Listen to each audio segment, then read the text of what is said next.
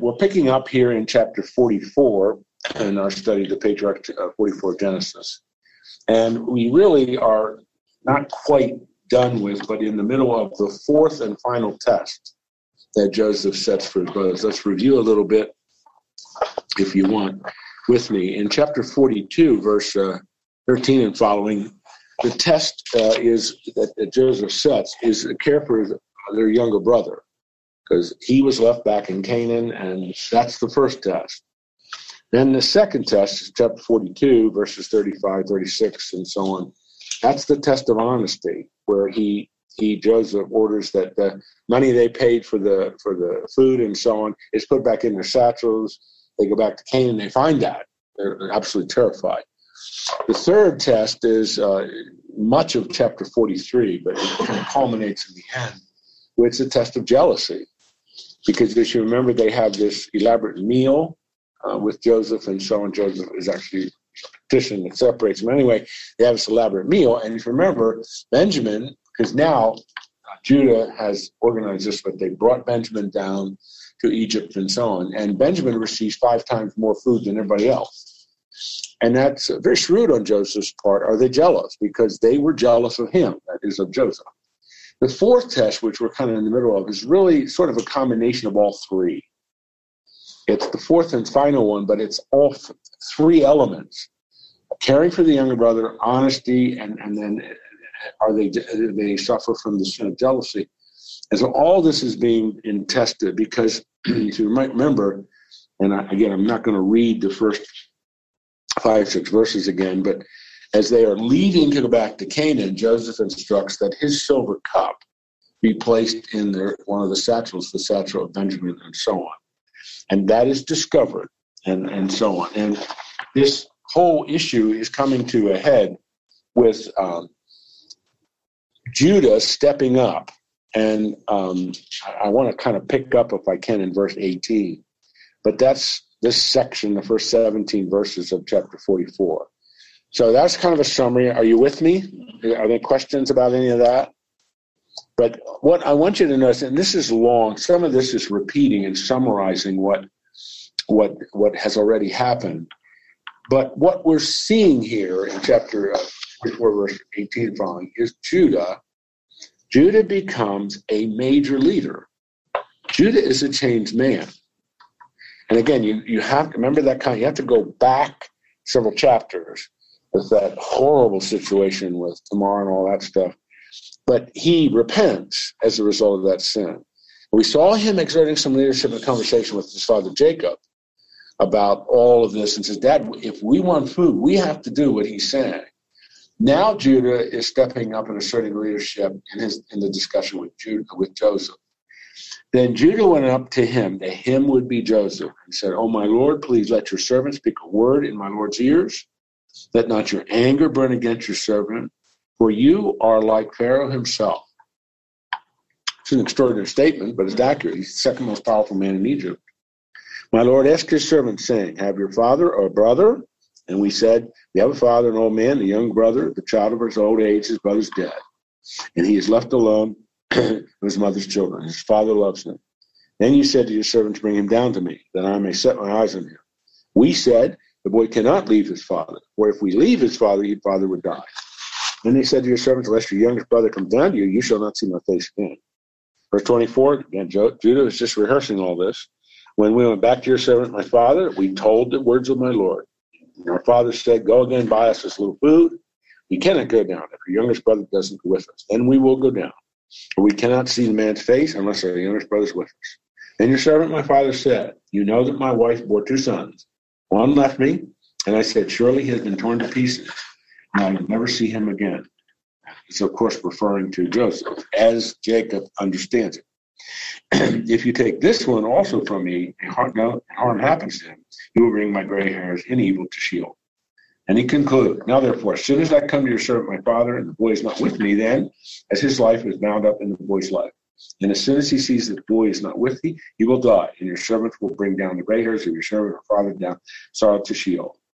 For your servant now, this is uh, Judah speaking, the promise he made to his dad, for your servant, meaning I, Judah, became a pledge of safety for the boy to my father, saying, If I do not bring him back to you, then I shall bear the blame before my father all my life. Therefore, please let your servant remain instead of the boy as a servant to my Lord. Let the boy go back with his brothers. For how can I go back to my father if this boy's not with me? For I fear to see the evil that will find my father. So again, I, I, I read all that, even though you knew all that. I read all that because you see Judah is taking on the role as leader, but there is a self sacrificial loyalty here. He is so, and this is genuine, and I believe this seriously. He's genuinely expressing concern for his dad, for his dad's health, and for the family. I made this pledge. I'm willing to die. I'm willing to take the place of my brother. Please let me do this. I believe, and it's what we'll see this in, in chapter 45. I believe this breaks Joseph's heart. I believe when he sees the sincerity of Judah, when he hears him, him Judah making this appeal, this is the final straw and breaks the camel's back. This is the final straw that really melts Joseph. And I think it's it's kind of a confirmation of the strategy that he had. I'm going to test my brothers because I know what they did to me. and I know what, what terror they brought on my father, Jacob, thinking that I'm dead and all this. Have they changed? I think at this point, especially with Judah's words, Joseph reached a conclusion they are changed men. They're different men than when I, 20, it's about 20 some years now, uh, uh, earlier that that had happened. So, chapter 45 then is, is a very strategic chapter in the argument of the book of, of Genesis, and especially in 12 through 50 on the patriarchs. Then Joseph could not control him, in verse 1 of 45, could not control himself before all who stood by him. He cried, Make everyone get out from me. So no one stayed with Joseph, no, with him when Joseph made himself known to his brothers. Presumably, these are the servants and other Egyptians, etc. It's just Joseph and his brothers. He wept aloud so that the Egyptians heard it, and the household of Pharaoh heard it. And Joseph said to his brothers, I am Joseph. Now, this is strategic silence here. I want you to think about that. These brothers hear him speak, say, I am Joseph. Is my father still alive? But his brothers could not answer him, for they were dismayed at his presence. I'm honestly not convinced that's the best way to translate that. ESV is the translation I use. They're translating the main verb dismay. A, a better a better word, it's really two words, that capture the essence of that Hebrew word are confused and terrified. Now that you generally, in a good translation, you don't take one word from the original and bring two or three words into the English.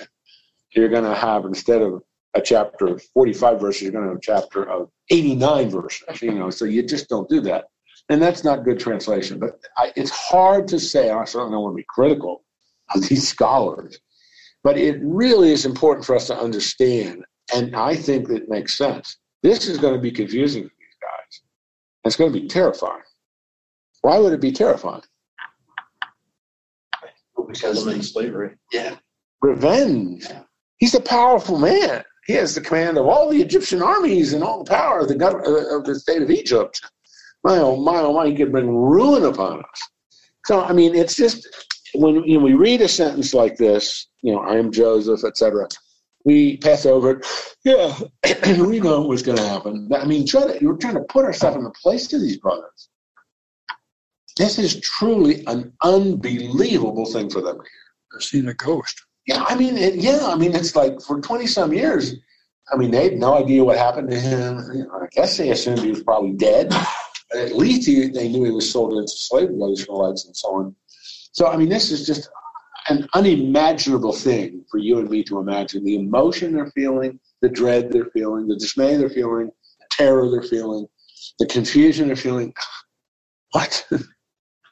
so, what follows here is, and what follows in, in this chapter, is one of the most marvelous statements of theology, of the marvelous statements of faith, one of the most marvelous statements of understanding the sovereignty of God, how it applies to daily life that you can find in the Bible. Here's a man speaking. It's Joseph, but a man speaking practically with all of the theology in back of it. So Joseph said to his brothers, Come near to me, please. I'm in verse 4, and they came near. And he said, I'm your brother Joseph, whom you sold into Egypt. And now do not be distressed or angry with yourselves because you sold me. Why? Because God sent me before you to preserve life.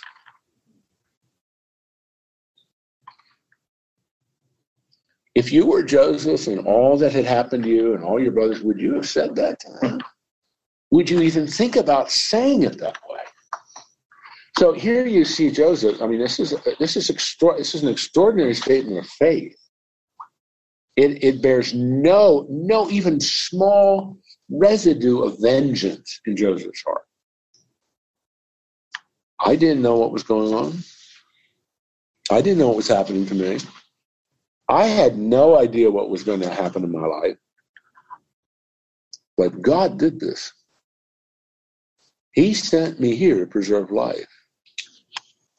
For the famine has been in the land these two years, and there are yet five years that are we now the plowing. Remember, the famine would last for seven years. And then, then he, listen, he gives a second reason. Verse 7 And God sent me before you to preserve you a remnant on earth and to keep alive, alive for you many survivors. So it's not only to preserve life, because as you'll see in a minute, the clan of Jacob is 70, they're going to all come down to Goshen to preserve life, but also to preserve the life of all of Eastern Mediterranean. Because all of the Eastern Mediterranean is coming down to Egypt to buy food. So it's not just the clan, it's all people. Because God is interested in human life human beings are his image bearers. It is important in his common grace that he be the one who can provide for them. So Joseph makes this extraordinary big picture statement. And secondly, and listen, God sent me to preserve for you a remnant on earth. Now, that word remnant is a very important word in the Bible. It's kind of all over the place. It's quite central to the book of Romans, particularly, but it's focusing on their meaning uh, Jacob's family, the boys, the, the, what will be the 12 tribes, they're the remnant. What remnant? The covenant remnant. You guys are the remnant who will implement all aspects of the Abrahamic covenant. And so he's, I mean, this is, to me, I mean, just, when I, every time I read and study this, I think, did Joseph sit down and say, I'm going to take out a piece of paper God and I'm going to start to itemize why you let this happen to me. I know what my list would be. It wouldn't be this stuff. and I'm being a little facetious here, but I mean, this is an extraordinary understanding of the big picture of what God's doing. I'm not here to preserve life. I'm here to preserve a remnant. You guys, they're survivors, are the remnant that will implement all, and I should say, bring about the fulfillment of all aspects of Abraham's covenant, land, seed, and blessing. Because if Jacob and his sons starve to death, and they all are wiped from the face of the earth, what does that say about God? He doesn't keep his promises. He's not a covenant making, covenant keeping God. He's not a God of chesed. Remember that important Hebrew word that I tried to teach you? So, I mean, it's just, I've often, I mean, Joseph was a young kid when he was sold into slavery. And yet you just see him saying something that reflects deep thinking, a deep theological understanding, and a very deep understanding of God. And there's a third purpose, verse 8. So it was not you who sent me here, but God. He has made me a fa- father to Pharaoh a lord of his house, and a ruler over that land of Egypt. Can you think of any more profound summary of God's sovereignty than this? This is one of the reasons, I mean, this, I mean, statements like this in the Bible, and when you personalize it with an individual like Joseph, Chuck Swindoll says we should eliminate from our language words like chance, luck, coincidence, fate. Now, this is 2022. This is 1876 BC. It's almost 4,000 years ago. What was true 4,000 years ago from the mouth of Joseph, is it still true today? Do you believe that? Do you look at your life this way? Do you look at where you are right now doing what you're doing, whatever your age, whatever the context and all that, but you're doing where you're do you look at that as a result of God's sovereign providential involvement in your life? Are you here just because it's coincidence? Well, this happened and this happened. It's just random and kind of fate. You know, I, I were watching a program the other night. I don't even remember what it was. Well, the universe has worked itself out. And I looked at her and I said, What in the world does that mean? No, they, whatever, whatever they, they want to talk about God, they want to talk about His sovereignty, they want to talk about His providence, so they use this ridiculous word, universe, whatever in the world that means. But you see, it's so hard for human beings to understand and process everything that they're occurring and say, I am a product of randomness. Things just happen. And it's just, it's hard for us to accept that. The Bible is giving us the construct of how we should look at it. And I absolutely agree with Chuck Swindoll. If we really believe what Joseph is saying, personalizing for his life, but if we really believe the theology back of that, that God is sovereign and his providence, his providence means he's involved, he's working on his plan, is real, then we should eliminate coincidence, fate, chance, luck, all that stuff from our vocabulary.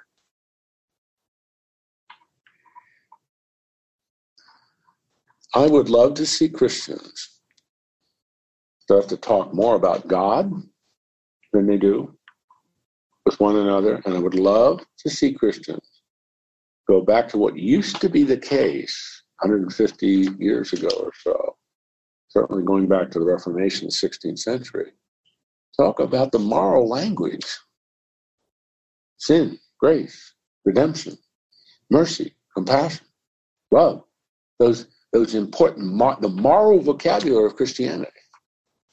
I, I would just really like to see Christians do that.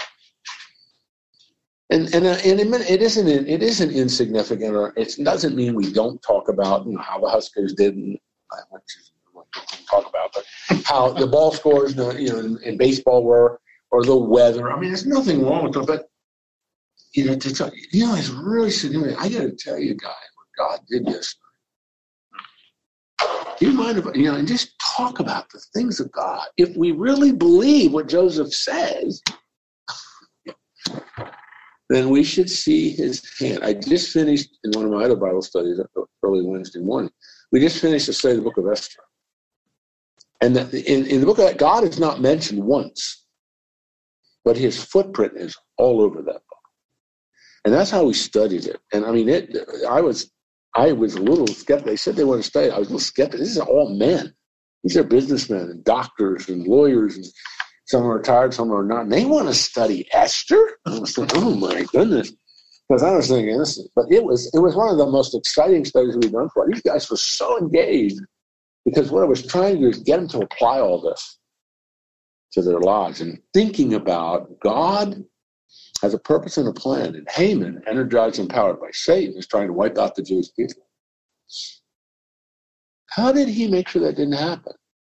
Well, he just happened to have a young Jewish girl, and it just it just happens. It just happens.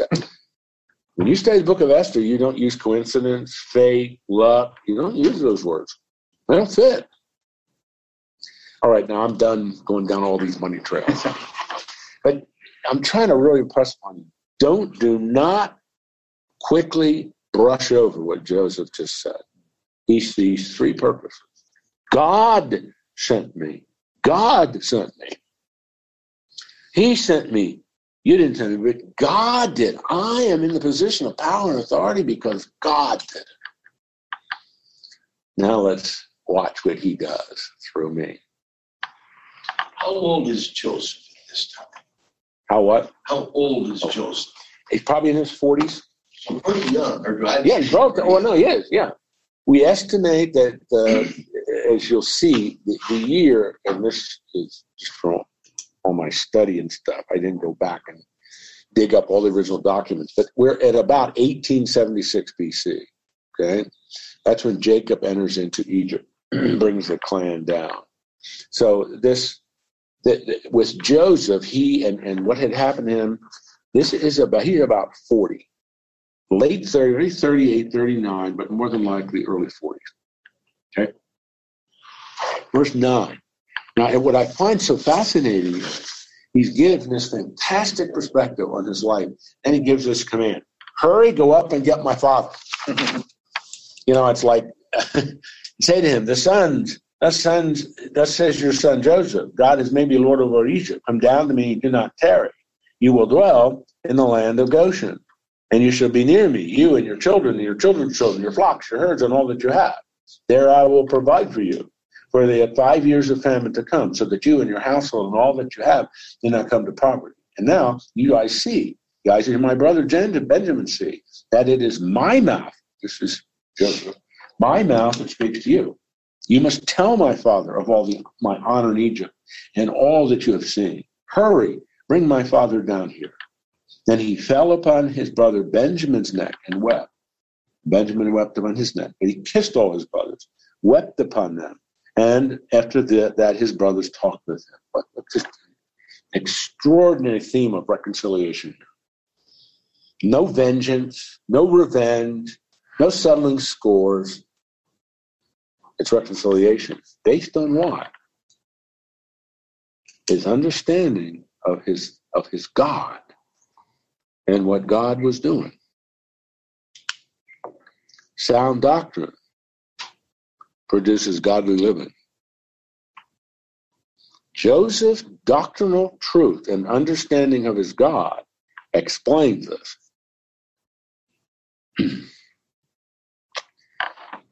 so now I would think that the tension and, and the feelings of guilt shame, and fear are neutralized. I, I meant all the brothers, not, not Joseph, but the brothers. That the sense of guilt which we've seen come up again and again the last several chapters. This is happening to us because what we did to Joseph. Remember they kept saying that? That now this is neutralized by Joseph. His doctrinal understanding of God explains why he's where he's at and explains why he gives the order go get that. Now that just neutralizes, reduces that fear, guilt, and shame. When the report was heard in Pharaoh's house, Joseph's brothers have come. It pleased Pharaoh and his servants. And Pharaoh said to Joseph, Eliminate from all vocabulary coincidence, fate, luck. I mean, look at this. Pharaoh, this is Sesostris the second. It's Pharaoh this time. Say to your brothers, do this, load your beasts, go back to the land of Canaan. Take your father and your household to come to me, and I will give you the best of the land of Egypt, and you shall eat the fat of the land. And Joseph, and you, Joseph, are commanded to say, Do this, take wagons from the land of Egypt for your little ones and your wives and your father, and come. Have no concern for your goods, for the best of all the land of Egypt is yours. Coincidence? Luck? No. This is the crucial cocoon in which the nation of Israel will be born. The safety, the abundance, the security of Egypt. It's not going to be in the land of Canaan, which is filled with the antagonists that are inhabiting the promised land that God promised to Abraham in Genesis 12 7. No, it's not going, it's not going to happen there. It's going to happen in the security, protection, and abundance of Egypt. Coincidence? Hmm. God's design. It's God's design. So who is Pharaoh? He's just a little speck on the page of history. I mean, he's not, I don't, I don't minimize him. He's not important. We don't know anything significant about him from the Bible's perspective. This is the most important thing he did. We know very little about Sesostris II, quite frankly. But this is the most important thing he did. He sanctioned, enthusiastically embraced, bringing the Jews down to Goshen. Verse 21 The sons of Israel did so. Joseph, remember the sons of Israel's Jacob's covenant name. And Joseph gave them wagons according to the command of Pharaoh and gave them provisions for the journey. To each and all of them he gave a change of clothes. But to Benjamin he gave 300 shekels of silver and five changes of clothes.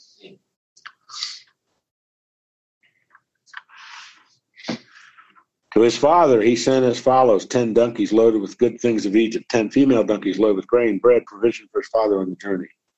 then he sent his brothers away, and as they departed, he said, Do not quarrel on the way. Why do you think Joseph said that? He knew his brothers, didn't he? I guess the Hebrew is called gizering. yeah, there you go. Uh, so, I mean, it he understood who they are, and he's just making it. Don't quarrel. And it's superintending all of this is, is God. Be thankful for what God is doing. It's just um, I, I'm just I'm almost overwhelmed every time I study this. At Joseph's understanding of things. Where did he get this? How did he develop this kind of faith and understanding? We don't know in one sense, but in the same sense, there's absolutely nothing negative said about Joseph in the Bible. So whether it was, you know, the, the, the family clan, the instructions, because it's, it's only 70 people, but, you know, and the family itself is terribly dysfunctional. But Joseph, it's just in some way, Joseph developed this understanding. It's his faith, his personal relationship with God, and what God is doing in his life. One of the 9,768 questions on it keep growing. It was 62, now 68 questions I want to ask God. I, I really, I don't understand how this could develop. But that's not important in a sense. It doesn't matter how this all how Joseph developed this, but he did. Incredible faith, incredible understanding. Faith is built on content, what you understand about God, your experience. Have you seen God be faithful to you in the past? I built your faith. And then this, this growth of a confident trust in Content experience leads to confident trust. 2 Corinthians 5 7, we, we, we walk by faith, not by sight. Here's Joseph. I mean, just marvelous illustration of this. Yeah, Mr. Woody, I have a thought on, on Joseph. Yeah, go ahead. I think that the Lord gave him many gifts uh, to understand what was going on, and uh, he could discern the dreams of himself and Pharaoh, and uh, he just had a way about him that that had to be a gift right there, with the gift that Joseph was given to understand and be able to forgive his brothers and and see it as God's will. Well, I think you said a lot there, Woody, but I, w- I would agree with you. I mean, this is, um, it was part of his giftedness, I suppose is the word you use from God. But it's that, it is that very, very remarkable, almost inexplicable trust in God, not the circumstances. And that's why, and this is not an original thought with me, we we really see two options in our walk with God. We either are going to live a circumstance controlled life or a God controlled life. There aren't any other options. And Joseph, Joseph to me really illustrates and absolutely manifests that I'm choosing to live a God controlled life. I don't understand. But the circumstances that Joseph that shaped Joseph would have overwhelmed me. I would have felt betrayed. I'd have felt let down. I'd have felt not, not Joseph. And so you see this remarkable individual that, that uh, he illustrates that. And you're right, Woody. You're absolutely right. All right, let's finish this chapter into 46. So they went up out of Egypt and came to the land of Canaan to their father Jacob and told him, Joseph's still alive. He's ruler over the land of Egypt. Now stop there for just a minute. You're Jacob. You're an old man. You're, you're not too far from dying. And you hear this. okay? And his heart became numb, for he did not believe them. That's understandable. But when they told him all the words of Joseph, which he said to them, when he saw the wagons that Joseph had sent to carry them, the spirit of their father Jacob revived. And Israel, is his covenant name, and Israel said, It is enough. Joseph, my son, is still alive. I will go and see him before I die. I, I just, it's another one of these, these passages, you just reflect on this and try to think about for Joseph, the emo- uh, excuse me, Jacob, the emotion of hearing this. My boy's alive. First incredulous, incredulous, no, he's not. But he sees all the evidence around him. Yeah. And he believes it. I will go down. So, chapter 46 is. Can I ask a question? Oh, absolutely. Oh, sure, absolutely. So, this is way off topic, but the land of Goshen. Yeah. When I was growing up, church ladies or people would use that as kind of a, not an oath, but as a, an expression of good, the land of Goshen.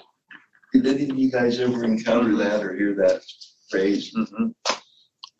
Is that, is there a reason for that other than that it's in the Bible? I mean, why- Well, I, I I did not grow up with my mom or anybody else saying that, but my my conclusion or my guess or my inference I would draw is that land of Goshen is a place of protection, security, and abundance.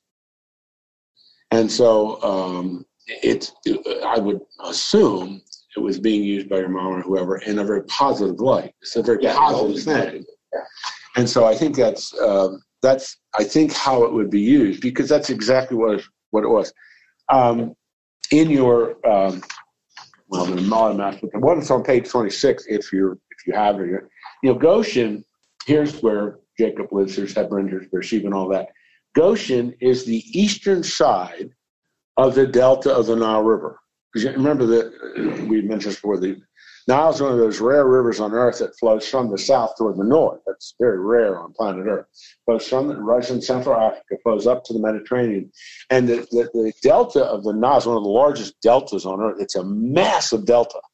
It's enormous, and the whole eastern end is because um, I mean you know a river dumps a lot of you know it's rich soil all around it. That's why Egypt was the breadbasket of the ancient world. That that eastern's were so much of that fertile land, and that's where Pharaoh puts them.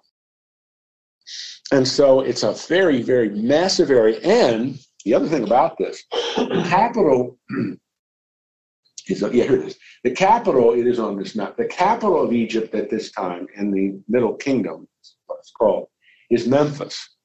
And so Memphis and Goshen is not very far. So that's another reason, probably, why Joseph wanted them in Goshen and why Pharaoh agreed to put them in Goshen. It's not really far from the imperial capital in Memphis. Now, not too many years, the capital is going to be moved way down south. So it's just, again, the providence of God that the capital of the Middle Kingdom, the imperial empire, is real north, the northern part of the Nile River Valley. So all of that, and so that, that place of Goshen is just a place of security and protection, and they would be under the protection of Pharaoh for a long time until, in the words of the first verses of Exodus chapter 1, a Pharaoh came about who knew not Joseph. He didn't know about Joseph. I think I know who it is. I think of why, but that's not important. And that's when it changes. Then they're enslaved. Why? Because there's a population explosion. Goshen is filled with little Jews running everywhere. And they become terrified of this. There are too many in this isolated area. So they enslave them. About two million people, like. Eventually, by the time they're ready to leave after 400 years, they go from a plan of 70 to a, a population. The, the census that's in Numbers and in Exodus is 600,000 men. So you just extrapolate, you're getting close to 2 million or more if you include children and, and wives. Now, 46, uh, there's some detail here, and I want to go over that. So, I, Israel, remember that's the covenant named Jacob, took his journey with all he had and came to Beersheba and offered sacrifices to the God of his father Isaac. Now, again, if the maps are important to you, he was in Hebron. Hebron is just a little bit north of Beersheba. Anyway, he's in Hebron, so he goes down to Beersheba. Why does he go to Beersheba? Because that's where his dad is buried. Uh, well, that's not true. His dad's buried in Hebron. That's where his dad had built the altar. He built two altars.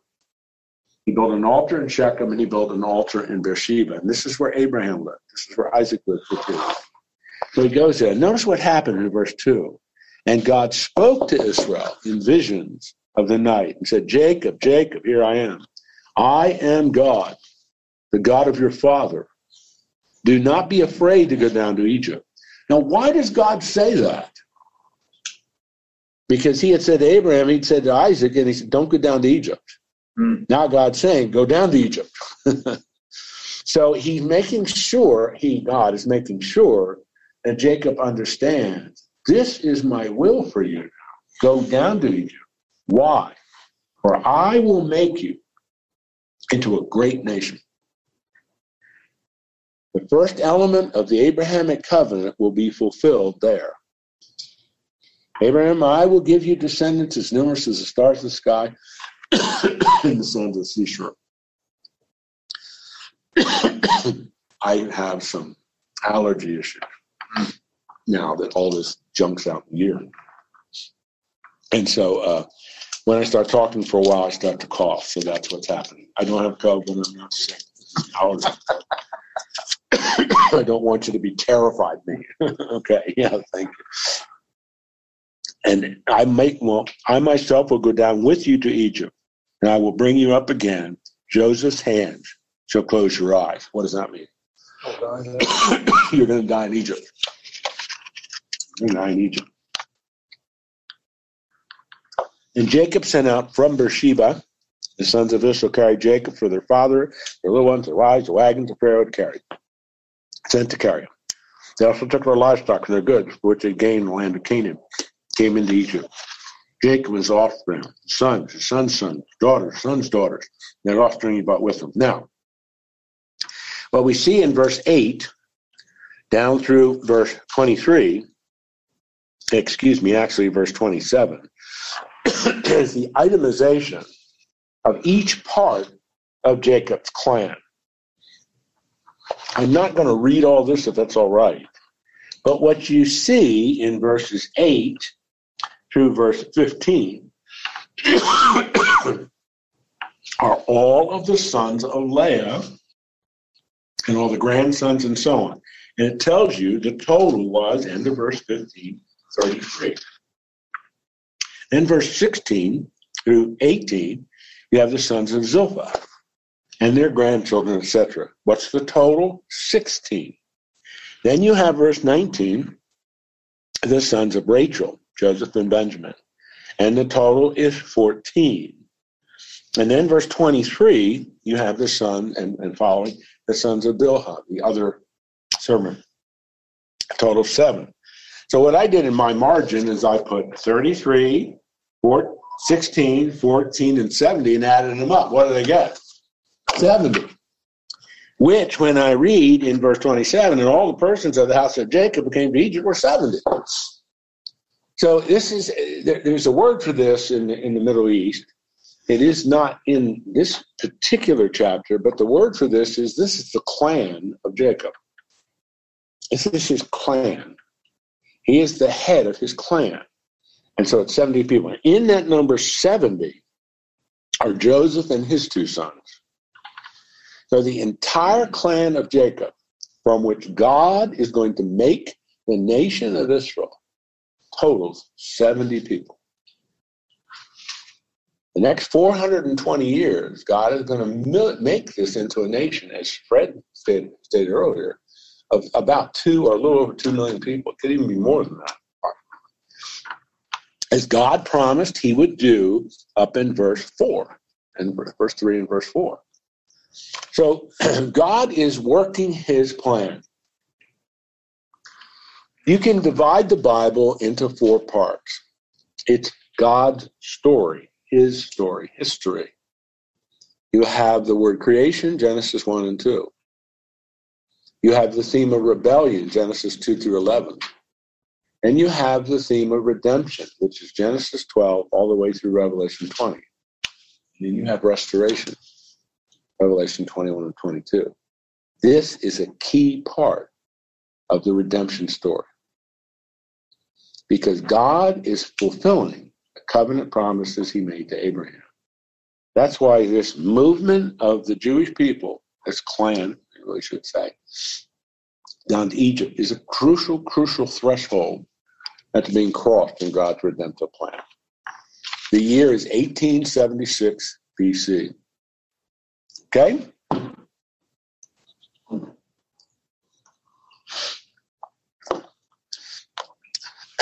Verse 28. He had sent Judah ahead of him to Joseph to show the way. Before him in Goshen. Excuse me, this. And they came into the land of Goshen. I showed you on the map where that is. It's hard to know exactly how long this would take, but Beersheba is right on the edge of the Negev desert, and they would have no doubt gone to the west down to what's called the Via Maris, that road that hugs the Mediterranean Sea, and down to the Goshen. It's a major road, very relatively easy to travel, even in the ancient world at this time. It's probably around two and a half weeks, maybe a little more, maybe a little less, because they've got children, you know, herds and all that.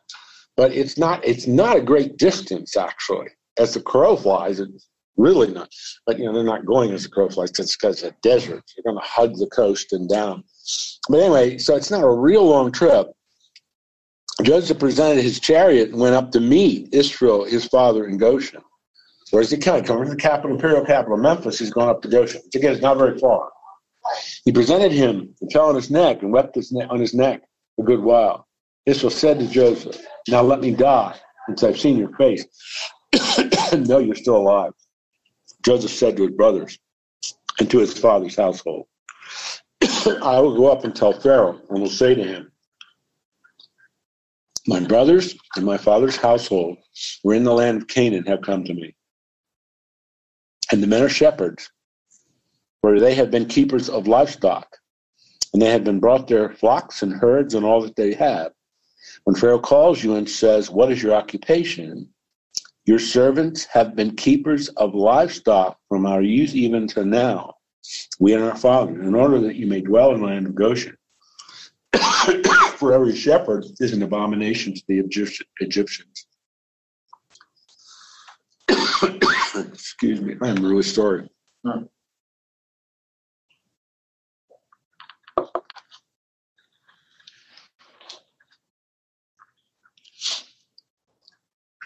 There is a bit of mystery here that we're not quite clear about historically or biblically. Why were shepherds considered an abomination to the Egyptians? Because what did Joseph say? He's not being deceptive here. But you tell Pharaoh, you're keepers of livestock. And that's true. They had a lot of sheep, but they also had other animals. Don't say you're shepherds. The text says every shepherd is an abomination to the Egyptians. We really are not sure why. We do know this. The religious sacrifices of sheep, of lambs, was a repugnant practice to the Egyptians. They offered other animals to their gods. For reasons that are not clear in history, they regarded the offering of lambs or sheep to the gods as an abominable thing. It may be that. It may also be because of the uniqueness of the of the, the Jews in offering their, their lambs and so on as sacrifices. That too was part of the separation between the Egyptians and the Jews. And so uh, David, Joseph is just being very, very cautious here. Do not tell Pharaoh you keep sheep. There's a third possibility here this is going to come, it's really, really a big deal. To the east of Goshen, there are there's a group of nomadic people. They will become known as the Hyksos. They will conquer the Nile Delta in about a hundred years. The Egyptians had been watching them, were fearful of them, and they were nomads. And, and you know what a nomad is? They're nomadic herders. And that may also factor into this concern. Don't, because these people are from Canaan, right? They're not Egyptians.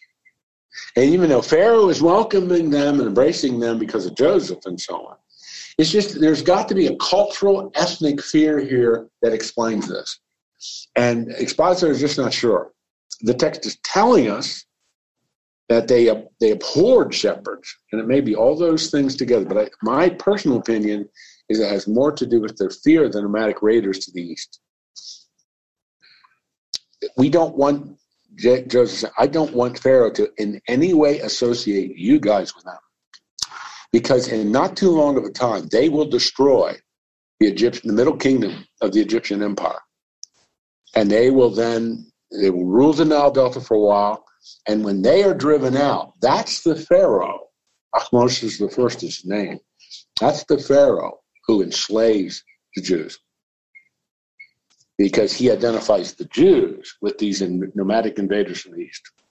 So that's all of this. Aren't you glad I told you that? You'll never mm-hmm. remember it. You'll forget it. But I needed, you know, years ago when I was studying all this, I needed to understand what's going on here. And that was a result of my study. If it doesn't make sense, don't worry about it. God will never ask you about that in heaven. But if you really are interested, I'll talk about it. All right. We got a few more minutes my throat settled down a little bit, so I'm glad for that. I really apologize. Verse 47, uh, chapter 47. So Joseph went in and told Pharaoh, My father and my brothers with their flocks and herds and all that they possess have come to the land of Canaan. They're now in the land of Goshen. And from among his brothers he took five men and presented them to Pharaoh. At this point, we don't know who, which five brothers. We just don't know, but he took five. And Pharaoh said to his brothers, What is your occupation? And they said to Pharaoh, Your servants are shepherds, as our fathers were.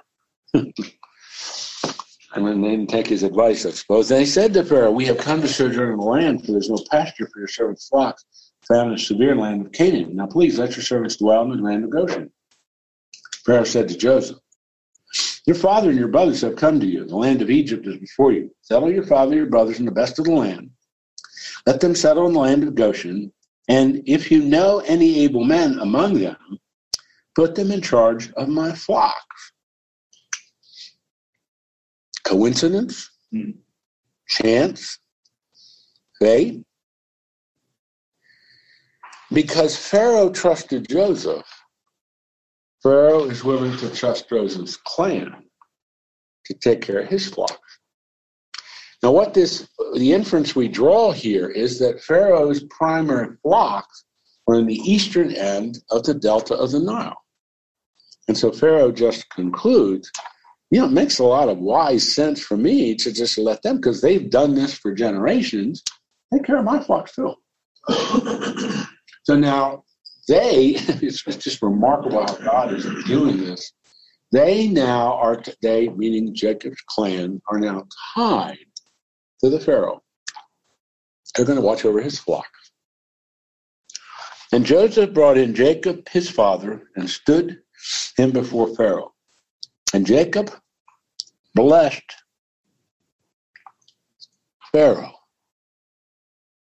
What? And Jacob blessed Pharaoh. What? Remember Genesis 12 3? God says to Abraham, In you, all the nations will be blessed. You could translate that word through you, all the nations will be blessed. This isn't arrogance or hubris on the part of Jacob. He's just following logically. he blesses him. It's not Pharaoh blessing Jacob, it's Jacob blessing Pharaoh. This nomadic, unknown guy from Canaan is now before the most powerful man on planet Earth at that time. That's a pretty accurate statement. And he's blessing him. Abrahamic covenant. Genesis 12 through. As the patriarch of the clan. And Pharaoh then said to Jacob, How many are the days of the years of your life? Jacob said, and we would say, Hey, how old are you? That's Pharaoh said, and Jacob said to Pharaoh, The days of my years of my sojourning are 130 years. Few and evil have been the days of the years of my life. Is that fairly accurate? Well, Jacob's had a pretty tough life because he was the deceiver. Yeah. And he lived through the deception and conniving of his of Laban. Remember he was way up Paddan-aram? And then the deception, the lying of his boys. For over 20 some years, he thought his boy was dead. So when he says this isn't a pity, pity party statement, you know, few and evil have been the days. It's been a tough life. I think he'd be willing to say, a lot of it's my fault. But he doesn't say that. And they have not attained to the days of the years of the life of my fathers in the days of their sojourn. Jacob blessed Pharaoh again. Such a significant statement. And went out from the presence of Pharaoh. So the Bible here, this text here two times just stresses this. Jacob blessing the Pharaoh. Abrahamic covenant, Genesis 12, 3, being worked out in history. Verse 11, and Joseph established his father and his brothers and gave them possession of the land of Egypt and the best of the land in the land of Ramses, as Pharaoh had commanded. This area was a Ramses um, will become the title of Pharaoh in the, in the new kingdom of, of Egypt and its history, but it's also a name associated with Egyptian god Ra, R-A. That's how we understand that. This Pharaoh commanded.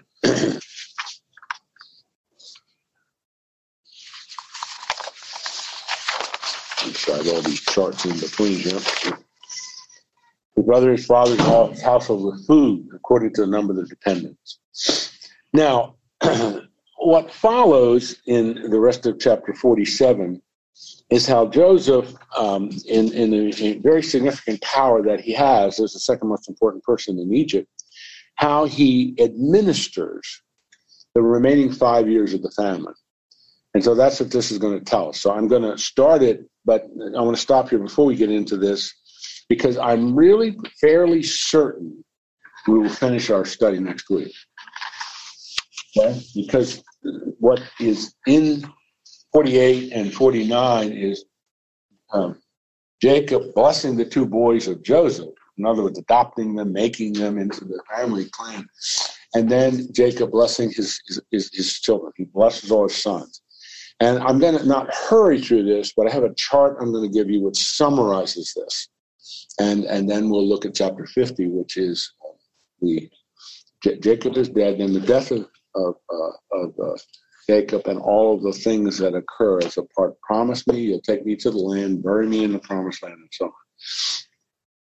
Either here in the classroom or online, do any of you guys have any of the question, any question about what we've been studying here today?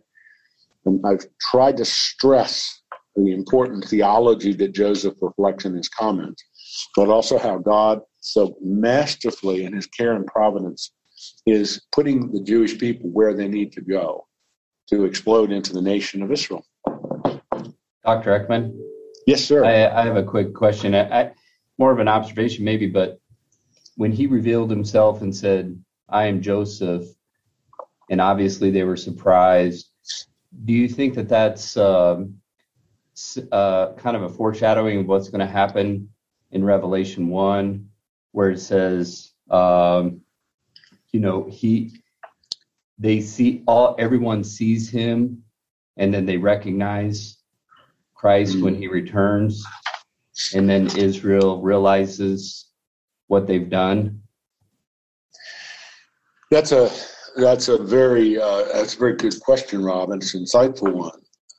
Often, biblical scholars will make a, a, a, a connection between Joseph and Jesus. That Joseph in the Old Testament is like a type of Christ.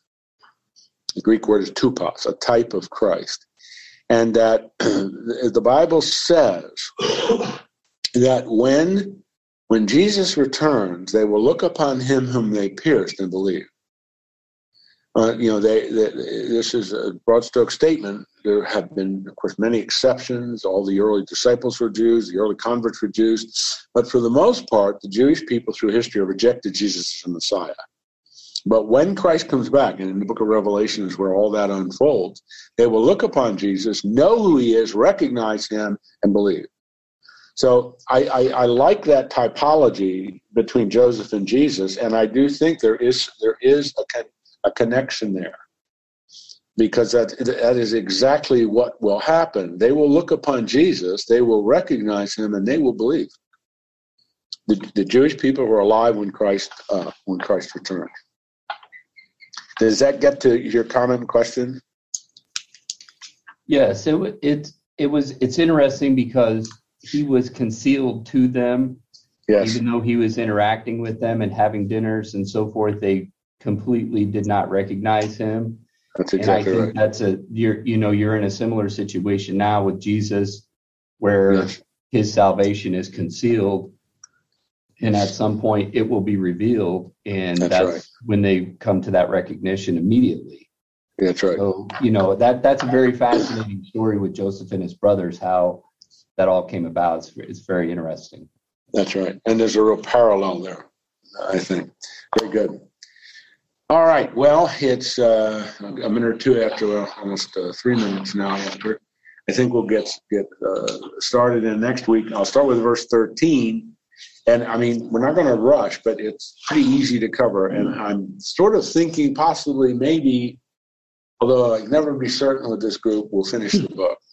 if not, we're going to be very close. So I, what I'm going to do this week, I, I don't spread back, or maybe I'll send it to you. Yeah. I'll send the notes on Romans to Joel, and then he'll distribute them. So you might want to look in your inbox sometime this coming week for the note material uh, on Romans. It's a big packet because we're going to spend a lot of time in Romans. Okay? I'm going to pray here. Our Father, I am always thrilled with the study of Joseph, and particularly his uh, astonishing words to his brothers when he affirms, uh, God sent me here to preserve life. God sent me here to preserve you as his remnant.